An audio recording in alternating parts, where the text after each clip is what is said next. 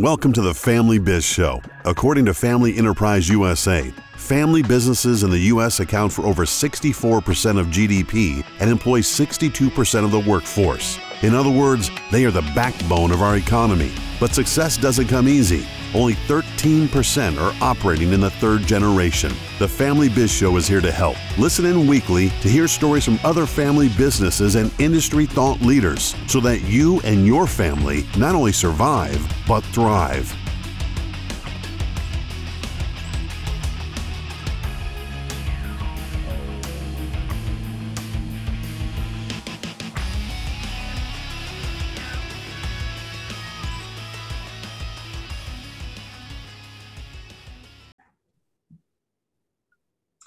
Welcome, everybody, to the Family Biz Show. My name is Michael Columbus from Family Wealth and Legacy here in Rochester, New York, where we actually have a little bit of sun. It's one of the seven days we're allotted. Um, I want to welcome everybody today. We are going to be talking about the psychological and practical pitfalls in family business transitions. And we have two incredible guests with us today Renee Fellman and Steven Rolfe. Welcome, both of you. Thank, Thank you, Michael. Thank you very much. Glad that you are here. Um, as we dive into this conversation, and before we dive into this conversation, rather, uh, what one of the traditions that we have on the show is we just ask people to tell us about your journey. How did you end up where you know you you're engaged with family businesses? Um, you know, 20 years ago, that wasn't even a career path. Today, there, there's actually courses and whatnot at universities that are teaching, you know, some of those, you know, uh, frameworks and whatnot. So, Renee, why don't you kick us off? Tell us about what you do and uh, about your journey. so, uh, my journey, I think, by any definition, is circuit has been circuitous. So my undergraduate degree from Northwestern is in history. After I graduated, I taught eighth grade for four years. Trust me, Michael, if you can handle eighth graders, you can handle anything. Love it. Uh, at the ripe old age of 30, uh, I was the first woman elected to the city council of Beaverton, Oregon. Two years later, at 32, I was elected mayor. Uh, in the same election, however, there was a charter change. And the position to which I had been elected was abolished. The form of government was changed, and I didn't want the new position. So I ended up running the campaign for the guy who was the first to be elected. Uh, then I went back to get my MBA. And while I was in my MBA program, there was a woman in the program whose the guy she was living with led hospital turnarounds. And as soon as I heard about turnarounds, I knew that's what I wanted to do. I mean, think about it. Anyone who teaches eighth grade is a challenge junkie, right? Um, and so uh, when I, um, after, my, after I got out of my program, uh, at that time, you know, you were talking about family business not being a thing. Turnarounds weren't really a thing. This is 1986. Sure. And so I told people I'm looking for a company that needs an organizer, and they had seen me organize everything from the PTC rummage sale to the neighborhood effort to fight City Hall to running political campaigns. So it only took me three months to get my first project. And actually, my first three clients were family owned businesses. Um, so at this point, I've been leading turnaround since 1986. I was the first woman to win the Turnaround of the Year award from the International Turnaround Management Association for my turnaround of a publicly held but family controlled uh, company, the third largest supplier of uh, culture media in North America. And about two thirds of my clients have been family owned businesses. I've been uh, an outside consultant for 12 and actually served as interim CEO for 11 family owned businesses. Nice. So I am a doctor to sick businesses. The thing, the thing I want you to understand is I'm never on the preventive side. I can tell you, so I can tell you the problems that have been caused by transition mistakes. Awesome. Thank you for sharing. Yeah, and thank welcome. You. Steven. So my um, my my background is equally circuitous, but uh, a, a different circuit. Um, I'm trained originally, um, I'm trained as a physician, a psychiatrist, and a psychoanalyst. And in, earlier in my career, I worked with eighth graders uh, as well. Really? I was, well, I was the director of an inpatient psychiatric facility for children for uh, many years and, and founded a number of inpatient uh, children's uh, units and adolescent units. And um, it was really partly by working uh, in the psychiatric facility that um, I became interested in organizations, how organizations work, how organizations function, because it was a, a time of uh, downsizing um, uh, because uh, managed care had come into healthcare.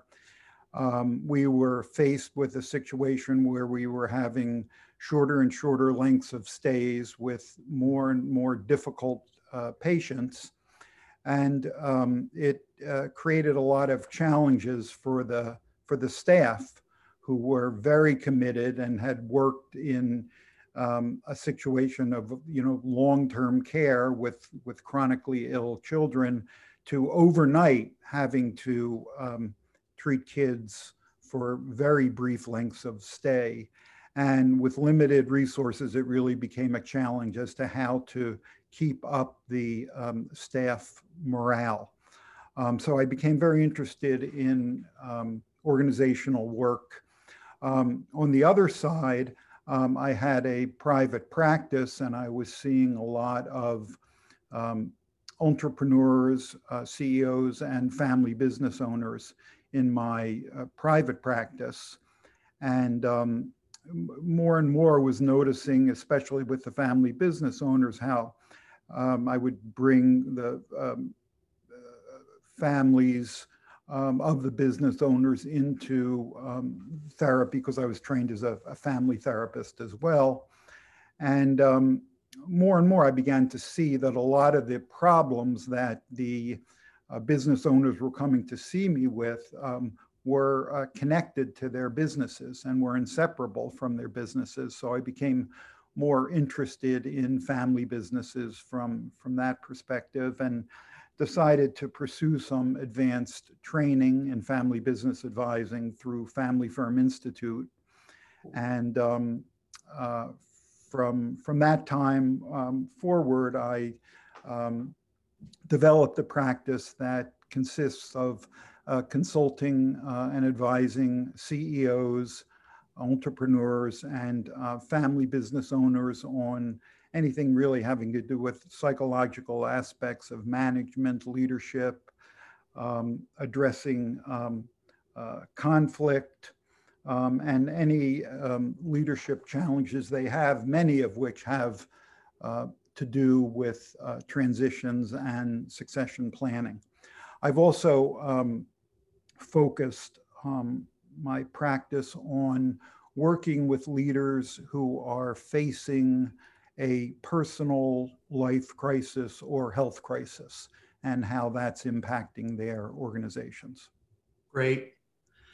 We're going to, I mean, today we're talking about the pitfalls and some of the mistakes that families make. And that's where we're going to spend the bulk of our time. But Steven, you said something that I just want to make sure, I want, I'd like you to share when you were in private practice dealing with entrepreneurs and family business owners, if you had to, if you had to categorize the top three or four things that were common for people to come in and want to talk about how would you how would you group those? What would you say those are?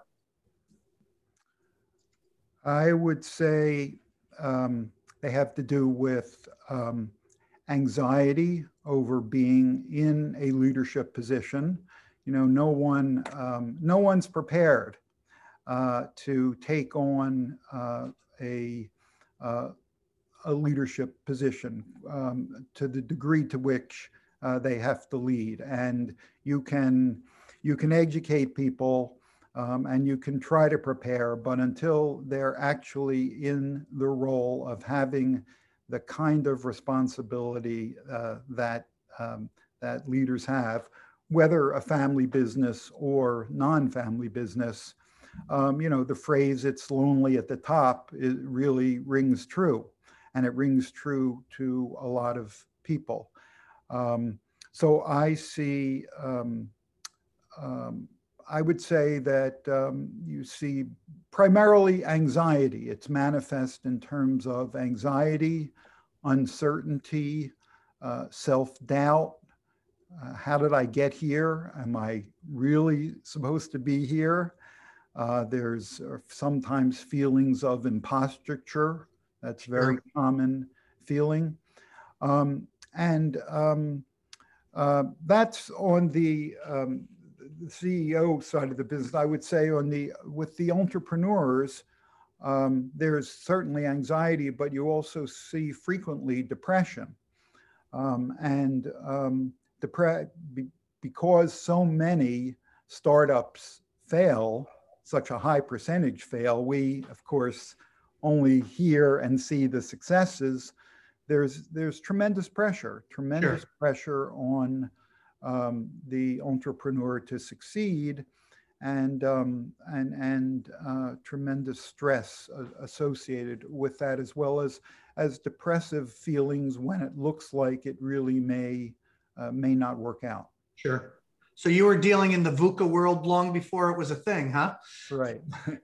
Renee why, let, why don't you kick us off talking about these transition mistakes or pitfalls? You are the transition person. You're that the, the, rescue person. So you've seen these mistakes and, and, and the pitfalls. Would you mind just you know let's and, and, and, Steve, I want to say thank you because the reason why I asked you for that, and I apologize, I'm, I'm, I miss saying this, is that I want people to know that they're not alone.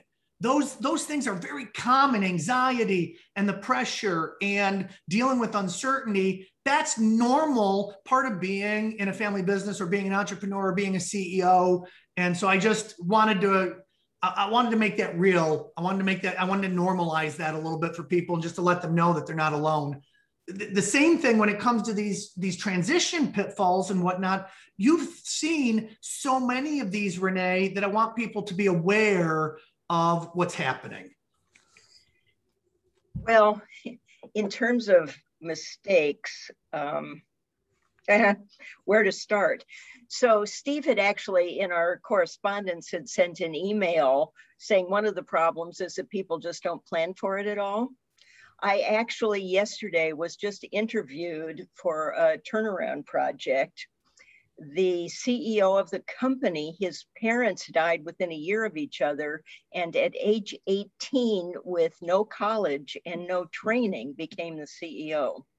This guy has no idea about how to run a company. He happens to be extremely talented on the product side. So obviously, that's one. I've had several situations like that where there was just zero planning. What if something happens to whoever's running the company? Yeah, and, and on that note, it's so important, right? Because we always think it's going to happen to somebody else. We, it's never going to happen to me. It's only happens, you know, to other people. So, right. yeah. So number one is lack of planning. Plan. Yeah, you know, planning.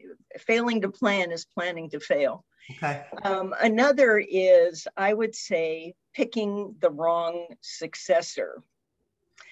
Um, and I'd actually be interesting to, interested in knowing what Steve thinks about this. I have had several situations in which the son of the founder ends up running the company, and the sons are under assertive. My theory, in some cases, I've known the father and some not. My theory about that has been that you have a very assertive father and the sons do this to please them they may, sometimes they don't really want to do it and in the in, remember i only see the failures. I don't see the successes.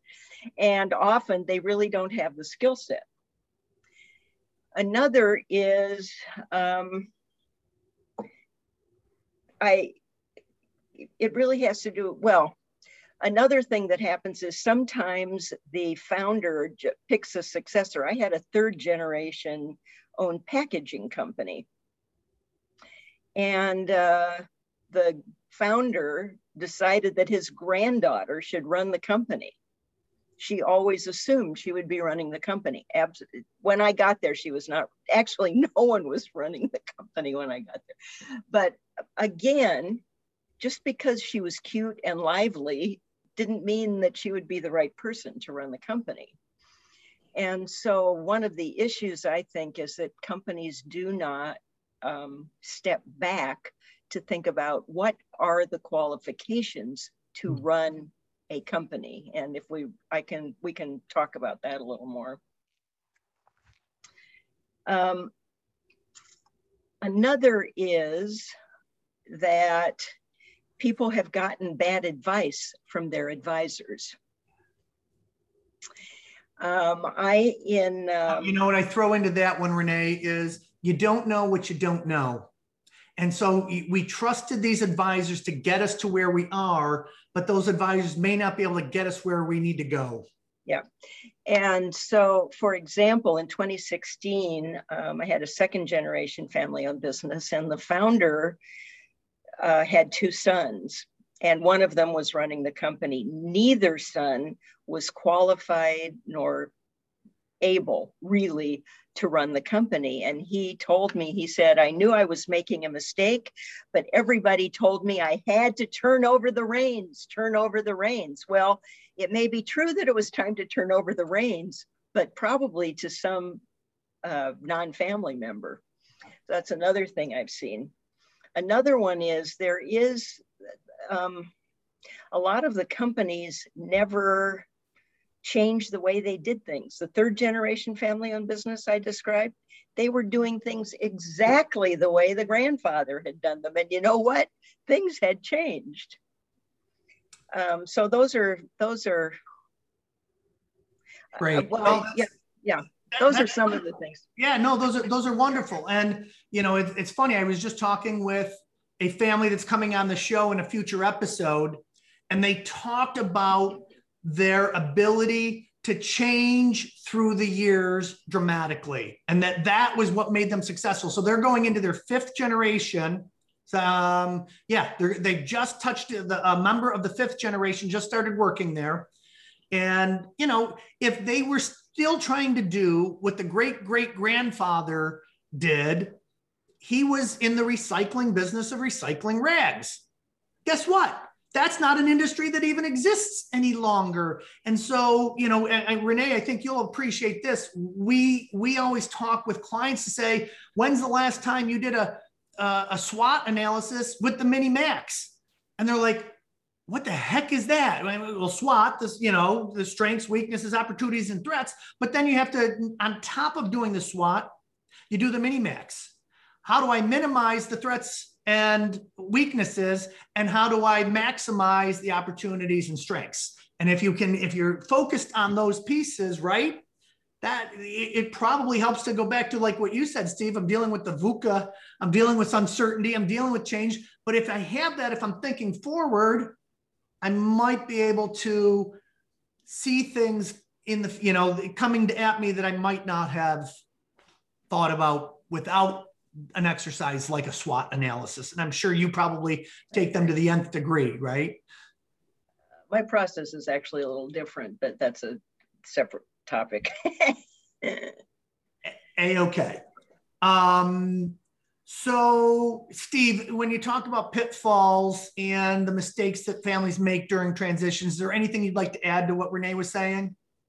Yeah, I, I, think I think Renee uh, outlined a lot of the significant uh, pitfalls fairly well. I would drill down on some of them, but first I want to underline her her main uh, comment of uh, failure to plan uh, is planning to fail. Yeah. I don't know where that phrase originally came from, but it's certainly it's certainly appropriate, and I think a lot of the um, a lot of the difficulties really fall under that that rubric really, as well as um, a failure or a um, problem with um, asking the difficult questions and, and facing the difficult questions um, in terms of um, what does the transition or what does a succession plan really really entail and what does it really mean and what does it really mean um, to to the family. Um, so you know when we talk about when we talk about um, you know planning for these transitions we talk about both contingency plans and succession plans. And of course the contingency plan was what you were referring to before michael a sudden a sudden change. Um, you know, uh, when Jamie Dimon gets hit by the bus, which of course actually happened, as we know recently, when he, um, I think he had a, a aortic aneurysm um, that he um, miraculously survived, um, but he had an entire plan in place. Right. Uh, and and it it um, you know exactly what was going to happen all during the time that that that he was ill. Um, and so, but but few family businesses in particular do have those. Um, they, they don't have those plans in place, and um, they they so the the kinds of stories that Renee uh, was mentioning uh, about um, children having to take over a business suddenly, even the children who are in the businesses, um, they they're not really prepared um, they're they're prepared to work in the business, but they're not prepared to run the business, even if they've been in the business for, you know, uh, many years. Um, so, um, yeah, you know, along along with that, I mean, there are many things involved with this question about planning. Um, one, of course, one maybe the most important is um, who does the planning um, and how how is how is that how does that process occur? Uh, because that gets into the whole question about governance and the whole question about um, about having uh, a board of directors, a meaningful board of directors or board of advisors, and um, how much do uh, does the founder um, uh, use a board of advisors and and rely on a board of advisors, particularly when there's a question about you know what the succession, what the contingency or succession uh, plan should be. And one one example um, I, th- I, think that fits with what Renee was was was bringing up, and when you talk about the question about a successor.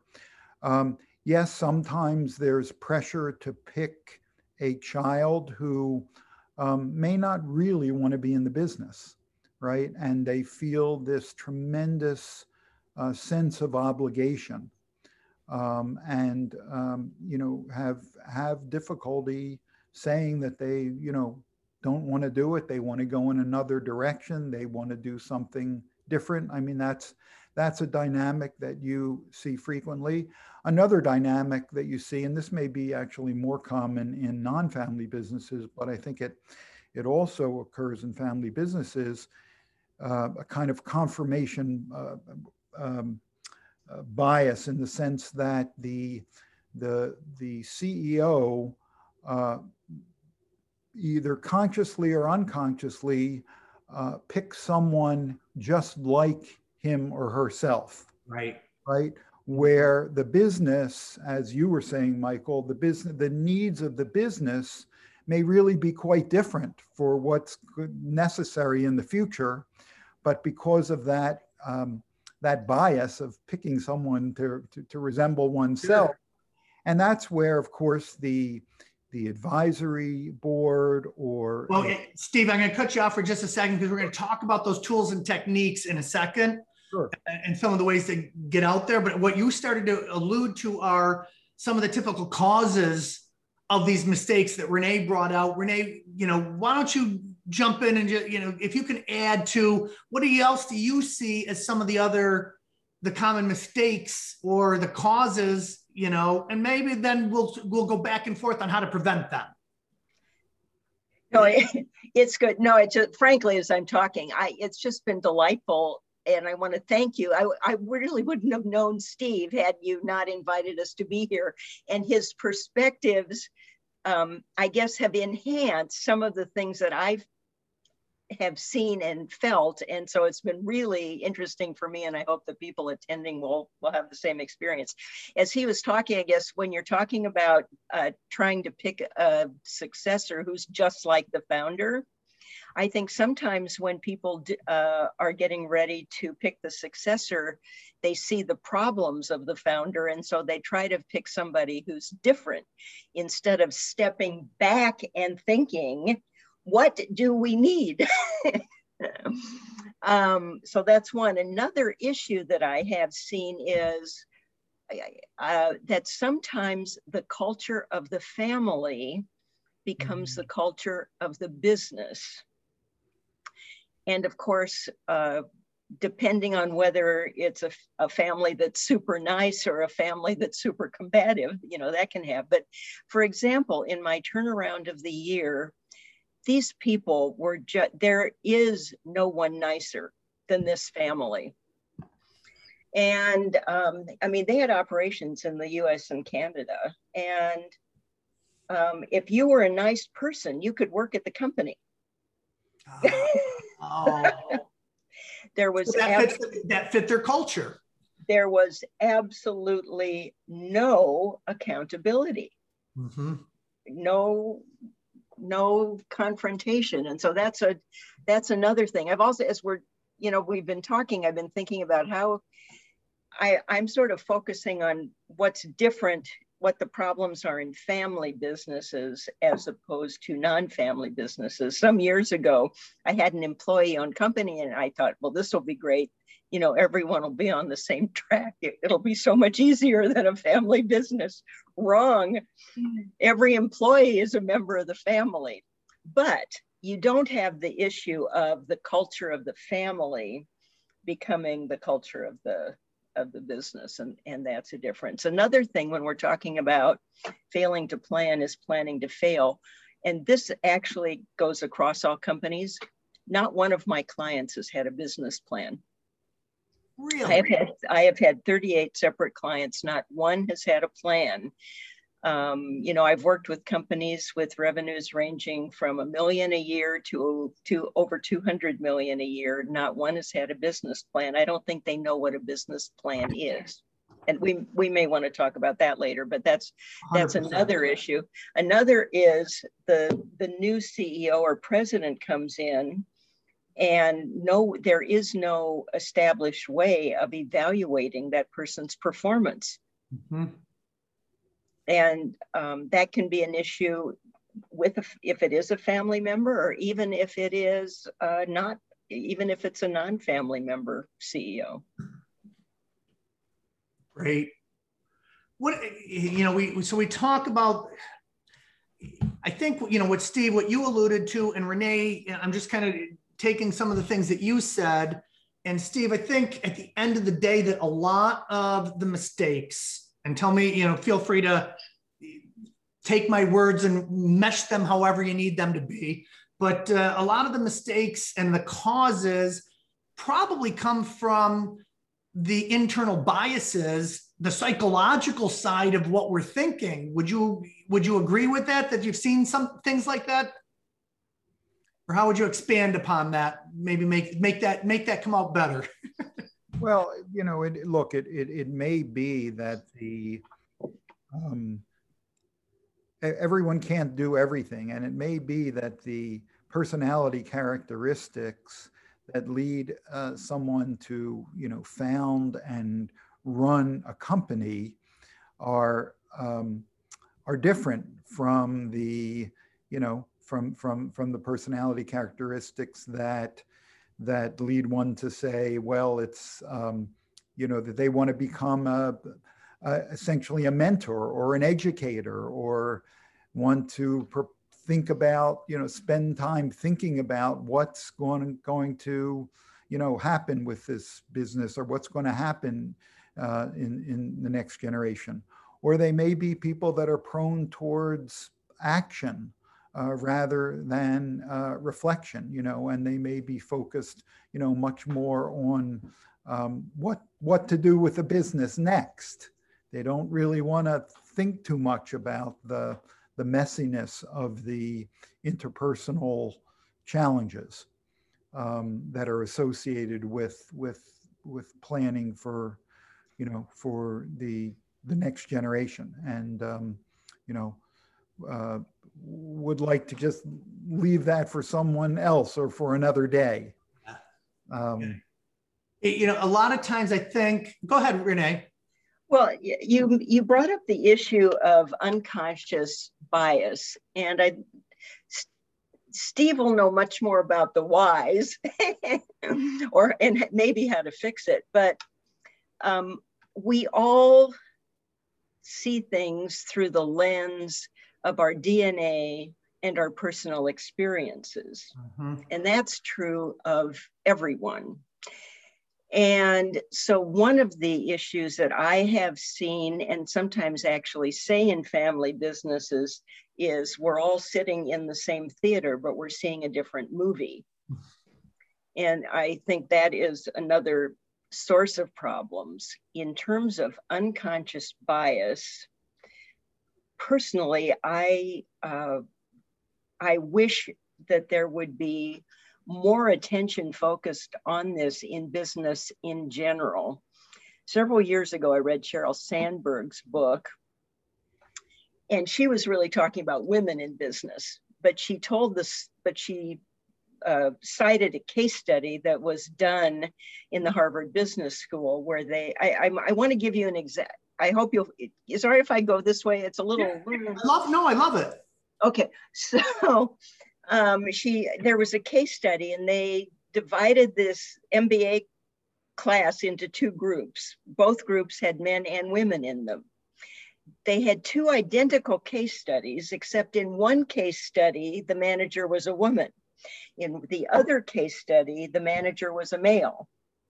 And both groups both groups, even though the facts were the same, both groups saw the man, men and the woman differently. And I like to think of myself as being very objective, right? So, fast forward a few months later, I'm at a meeting, a, a business meeting, and I'm sitting next to a board member and uh, this woman uh, from some Canadian company. And I spend all my time talking to him. Guess who the CEO of the company is? The woman who I didn't even talk to so we're i think that we are we all have that and don't realize it. And it's a bigger factor than people realize i think. I, you know, I think that's really, really, really important. And, I, and Steve, you started to talk about, you know, the boards or the advisory board earlier, and I and I think that that's kind of if you had to, you know, between the two of you, what is the role of the board, in your opinions, for the families? Um, I want, I do want to get to that, Michael, very important, but I just, I, I just don't want to leave this thought um, because I think it's important to mention back, back to your previous question. Um, you know, it's very difficult to, um, I mean, think about the difficulty of running and being in a family business. It is a real, I, I don't, I think it's important not to lose sight of, you know, there are clearly tremendous advantages uh, to to having a family business, and we talk about patient capital and not having to manage quarter to quarter and that that kind of thing. Um, but it is a real challenge, and there are very few families that can pull it off. So we we should we should recognize that, and we should should realize that you know when we when when we think about you know what are uh, because it takes an enormous amount of, of strength, a certain kind of strength and certain kind of ability um, uh, to do this. Um, but at the same time, there there are these family businesses or that that stay in business for the wrong reason, right? They stay in business together to keep the family together, what we were talking about before, and not allow um, uh, autonomy, right? Um, I see this frequently. Um, I do um, some coaching of um, uh, at, at the Wharton School with um, young, um, you know, MBAs who are coming from legacy family businesses, and uh, they are always in turmoil about whether they're going to use their MBA education to return to the um, to the legacy business or go off on their own and do um, something quite different. Yeah. I, you know, I, you're saying that. I just want to make a point to the audience real quick. I think it's really important. I have found not all, but many coaches or advisors to family business, they really, really push that legacy piece and put a lot. I think there's added pressure coming from the outside, and there's enough pressure coming from the inside to maintain that family business to not be the generation that loses it. And and there's there's this piece there that's really tough. And so I make sure, and I you know want people to realize whether you're first, second, third, 10th generation, it doesn't matter.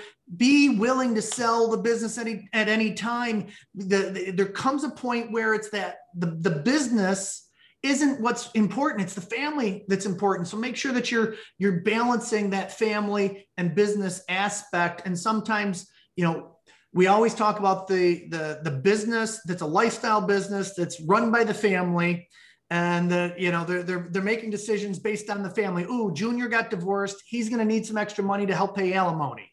Versus, you know, this other thought of the business is just it's so big, it's complicated. There's 250 employees in here now, and we really don't have anybody there to do it. And we don't want to bring somebody from the outside. Great, then now it's time to think about selling, and that it can also be considered success, but you just have to get your mind wrapped around it. Is that? Yeah, I, I think that's a really important point. And when we talk about pitfalls, um, that's probably that that's one of the biggest pitfalls, right? And it, uh, um, you know, it's said that the biggest loss of um, value um, across, um, you know, across the country is um, the failure to sell a business at the right time. Right. Oh, and if you say that, say that one more time because I want people to hear that.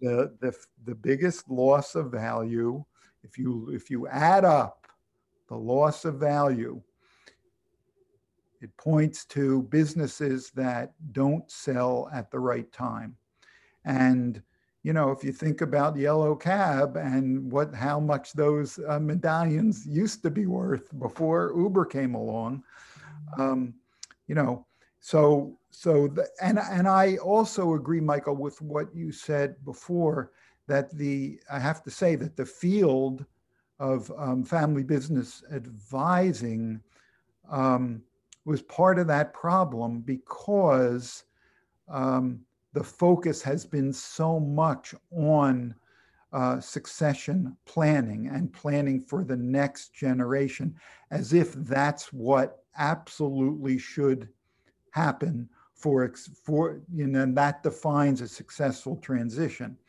And uh, a Canadian, uh, I think his name's Tom Deans, wrote a book called sure. um, "Every Everyone's Family Business." It's a widely read book, and he really makes the point, the point that you were making, that that um, it's really important for uh, that, that it's not the family business that's important to transition to the next generation, but think of it more like you're a business family and what that business is or, or the knowledge that you're transferring so that the next generation can do something different as far as business, um, you know, may is how to, to define the success. And so for him, of course, he was the fourth generation and and his business was consulting to family businesses. And that was the the the iteration of, of how his family business uh, uh, evolved. So very important.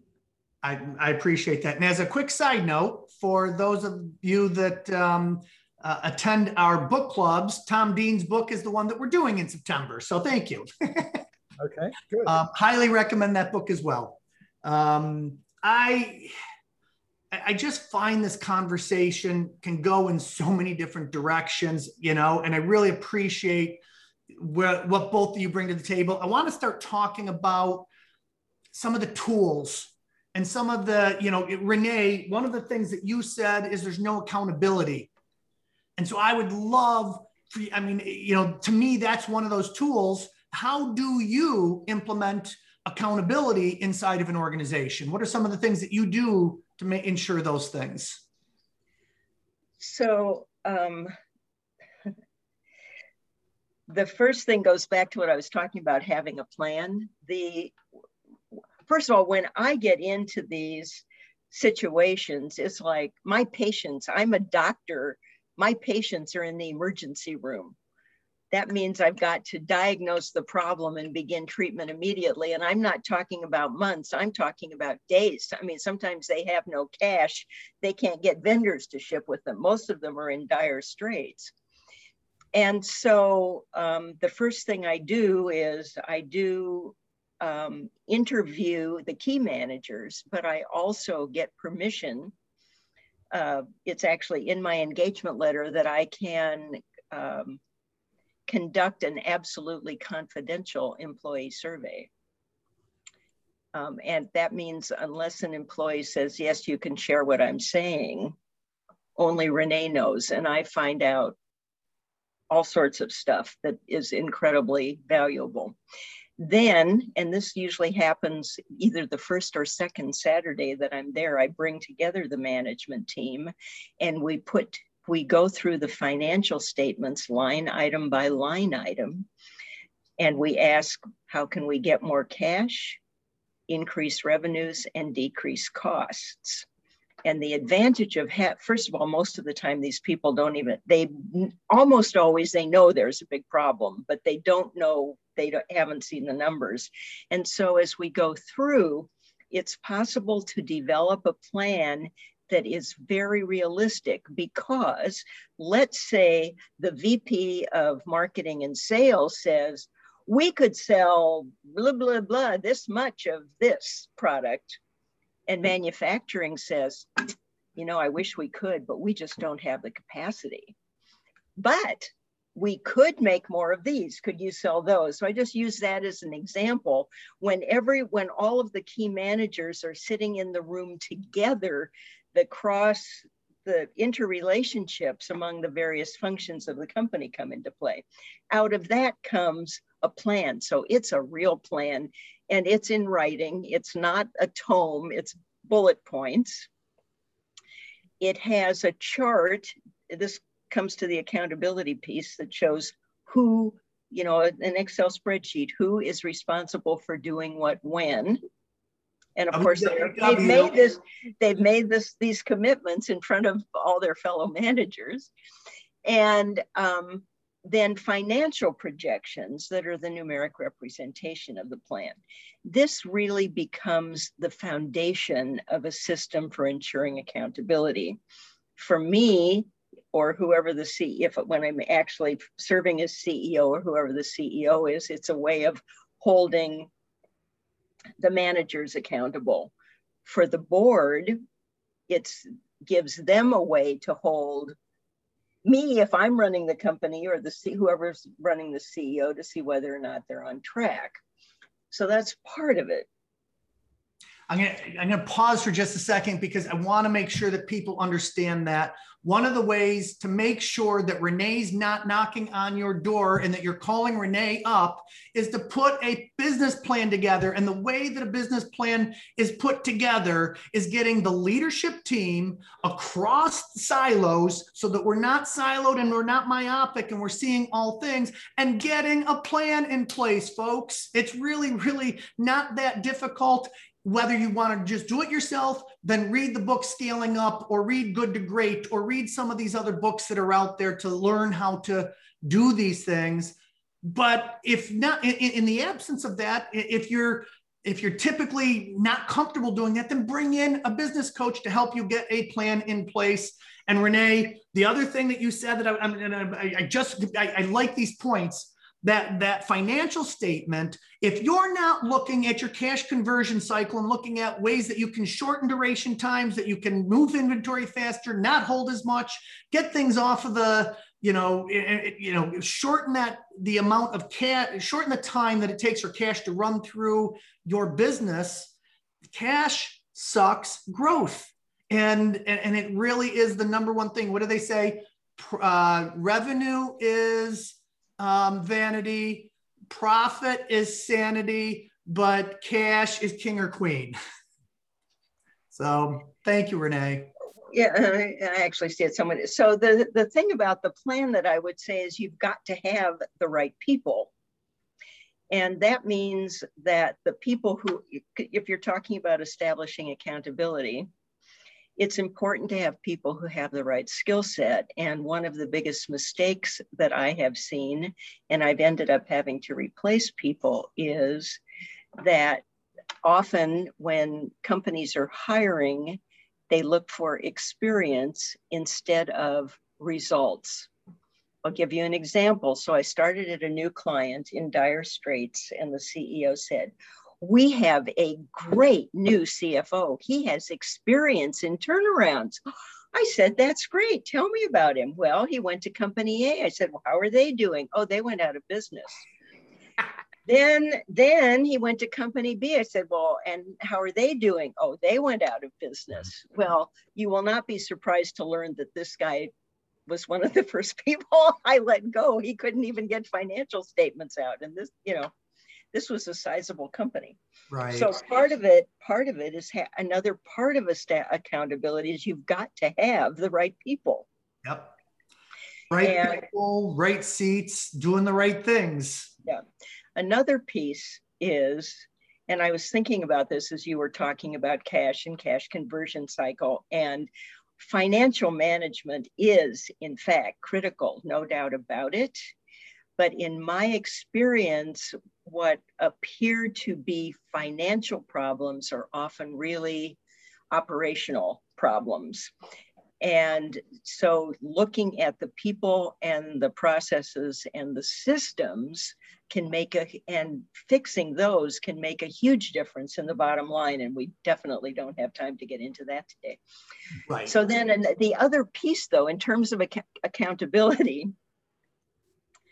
um, and the thing I see missing often is it is critical for companies to think about what are the, literally to list what are the critical functions in our company. And have we assigned a specific person? Have we given is it in somebody's job description that that person has the responsibility and the authority to do that job I had an F, uh, my really my turnaround of the year was FDA regulated. They made culture media. They were having product contamination problems. They had dings from the FDA. So one of the first things I did was, and this company had a beautiful organization chart. I sat down with the director of quality assurance and the director of governmental affairs. I said, which one of you is in charge of FDA compliance? Which one do you think was in charge? Neither. Neither one. It wasn't in anyone's job description. Right. So that is another really important piece. Ah. And then, but then last but not least, when you've got this plan, then the I think the I think you asked before, what's the job of the board? In my view, any company, the job of the board of directors is to hold the CEO accountable. That's, that's it. I love it. Yeah, and then the the simplified version of what you what you said about the process, and I, I totally agree. The process accountability chart. You you you everybody's like you said, they they all got their their their you know the org chart, but where is the process accountability chart? How do we know who's you know doing those the things inside of a company so that we're not missing important processes? That's Yeah. super. Yeah, and I, I guess sort of on a related, it be, would be interesting to know what Steve thinks about this. Remember, I only work with troubled companies, so I don't. eh, In my experience, I would say only about 20% of the people actually get operations. Yeah. And it's really critical for companies to have people who are strong in operations. Um, and that's another piece I frequently um, see missing. Love it. Yeah. Go ahead, Steve. I- I was going to say, well, I only work with troubled companies also, but I work with, Yeah. but the troubled companies I work with also have, you know, many, many things that obviously that are going um, quite well and that they're doing quite well for sure. Um, and I, but I think back back to the the issue of the the the accountability as far as family businesses are concerned, because I think that that introduces Mm-hmm. you know several significant wrinkles, obviously, and some of which you alluded to, Renee, before, which is that you know how do you deal with a problematic family member? um, you can have, you know, we we talk about best practices and we talk about a family employment policy and things like that. But of course, those are only as good as they're um, used. And it's not easy. It's not easy. You know, we talk about best practices, but it's not easy to always, you know, be able to to i mean you do the best the families i think they do the best they can really try to hold family members like everyone else accountable in the same way um, but it is a it is a challenge to to be able to do that and to help sometimes help uh, leaders of family businesses as well as some of the family uh, who, who's employed to to recognize you know that it may not be the best place for them to be Yeah. uh, in the in the family business and the, and you know i mean one one one um, one small thing that actually not not so small but but just the policy of making sure that that um, family members work outside the business Mhm. before they come into the family business. I think that's that's a pretty well accepted tenant by you know most people now but there there are exceptions to that you know there there's definitely exceptions to that. And you know sometimes it has worked out uh, for the better really. Sometimes um you know the, the that business may not have read the book um, but it has actually worked out because it gave a family member for example in one situation i'm thinking of it gave a family member the opportunity to work with with the founder that they otherwise wouldn't would not have had as it turned out. So you, you know no- none of these things are absolute but but in general obviously um, in having people work outside the business before they enter the business and i think most families now most family business mature family business certainly have that in as part of their um, governance Sure. You- know, you were talking about the MBA students that you've worked with and um, at Wharton, and I just want to, I think that falls perfectly in place. I mean, with somebody, and I don't know if it was you or Renee talking about the family culture and the business culture. And so I, you know, one of the things that I try to teach is that family culture should be about the pursuit of happiness, right? for each family member to be happy for each family member to you know obtain their best and you know most productive self in in their role that may or may not be in the family business and so if it's not a tenant if it's not a culture of the family business and i know families that i've worked with where the culture is it's almost shamed upon if you're not part of the family business. And and so it's it's changing that culture just like it's the shame of you're the one that you know didn't help didn't the business sold during your your tenure or you weren't able to you know do the t- transition to the next generation properly. And i think there's just some thinking around these areas not you know we- we're, all in america here and it's you know what is uh, the pursuit of happiness is you know one of the things on the, uh, the, the, the, come on, my brain is just doing the Declaration of Independence, right? And so why not putting that into our families and making a, what is the family's declaration of happiness and culture? I think that's probably an important thing to put together. So, um, what else? We're coming up on the top of the hour, and we, we can go, you know, go a little bit more. What what do you, you know, through this conversation is probably notes or things that you said. Oh, I don't want to forget about this. What are the what are those things for you that uh, you want to make sure that we don't miss in this conversation? Well, just just to underline what we were saying before about a the the value of um, you know the board and the board of advisors and really getting to the point of professionalizing uh, the family business it it it it should make it a lot easier for the founder um, to um, make some difficult decisions. Now, it's not always easy for the founder to um, want to um, agree to, to some of these structures, and sometimes it makes sense and some, sometimes it doesn't. But um, I really try to get the founders to the point where they look upon uh, transitions and look upon succession planning and try to say, you know, you have to approach this the way you would every other business decision you have ever made that you really and and not treat it differently and and um, oftentimes having the the objectivity of um, of a sounding of the board of advisors is really you know is is really critical to to helping um, to helping uh, founders and CEOs make what are otherwise really really difficult decisions in terms of yeah. who's the right person to succeed um, and um, whether they do have the right qualities and qualifications. Um, that's in the realm of management succession. And then there's also the question of ownership succession, which we really right. which we really haven't talked a lot about in terms of pitfalls, because that that's another area where um, you know so many situations there's so many times where in a desire to be quote fair to the children the um, the next generation is saddled with um, siblings who you, you, know one or two of whom are running the business and the other six of whom are not. And that um, you know are out of the business completely. And that sets up a significant conflict in terms of you know um, liquidity and and dividends and um, what kind of control the um, the family members that are not um, not in the business have.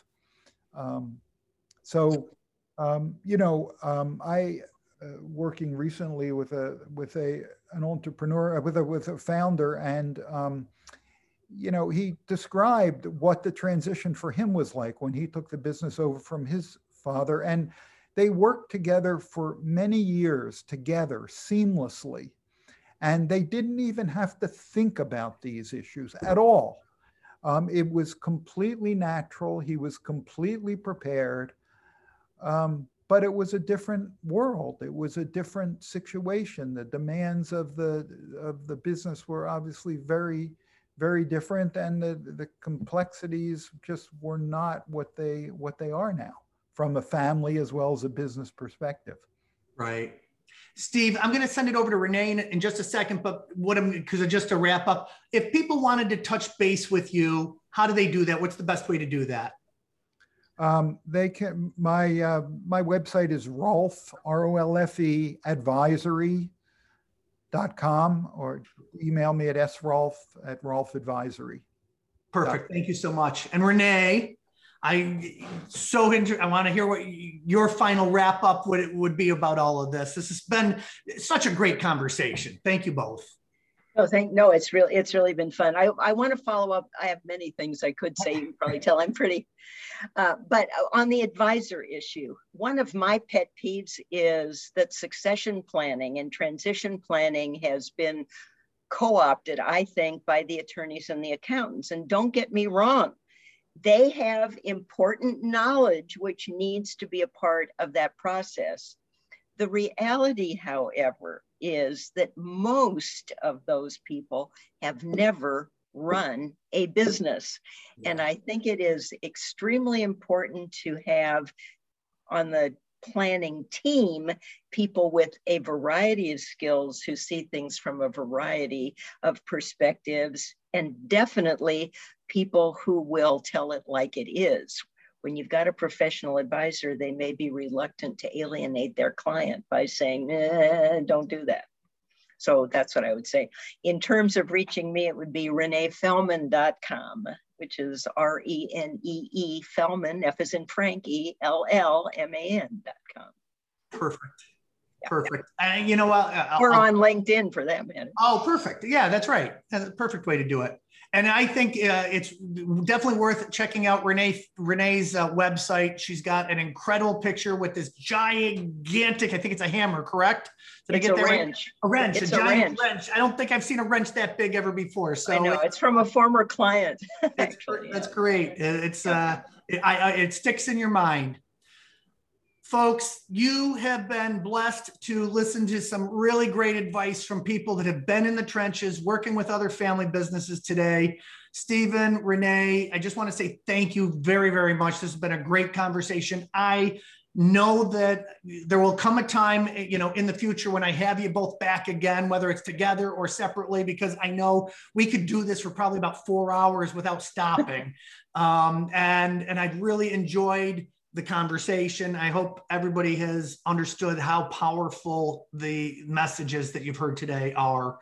Um, thank you for joining us. Uh, my name again is Michael Columbus. I'm with Family Wealth and Legacy in Rochester, New York. Um, join us on our next episode, and uh, we look forward to spe- seeing everybody again. Have a great day, everybody. Thanks for listening to the Family Biz Show. We appreciate your time and trust to deliver the best guests and most cutting edge information to help you maximize your family business. Being part of a family is tough. Add a business to that, and it gets even tougher. Tune in next week as we strive to ease your journey with the Family Biz Show. The content presented is for informational and educational purposes. The information covered and posted are views and opinions of the guests and not necessarily those of Lincoln Financial Advisors Corporation. Michael Columbus is a registered representative of Lincoln Financial Advisors Corporation. Securities and investment advisory services offered through Lincoln Financial Advisors Corporation, a broker dealer, member SIPC, and registered investment advisor. Insurance offered through Lincoln Financial affiliates and other fine companies. Family Wealth and Legacy LLC is not an affiliate of Lincoln Financial Advisors Corporation. Lincoln Financial Advisors Corporation and its representatives do not provide legal or tax advice. You may want to consult a legal or tax advisor regarding any legal or tax information as it relates to your personal circumstances.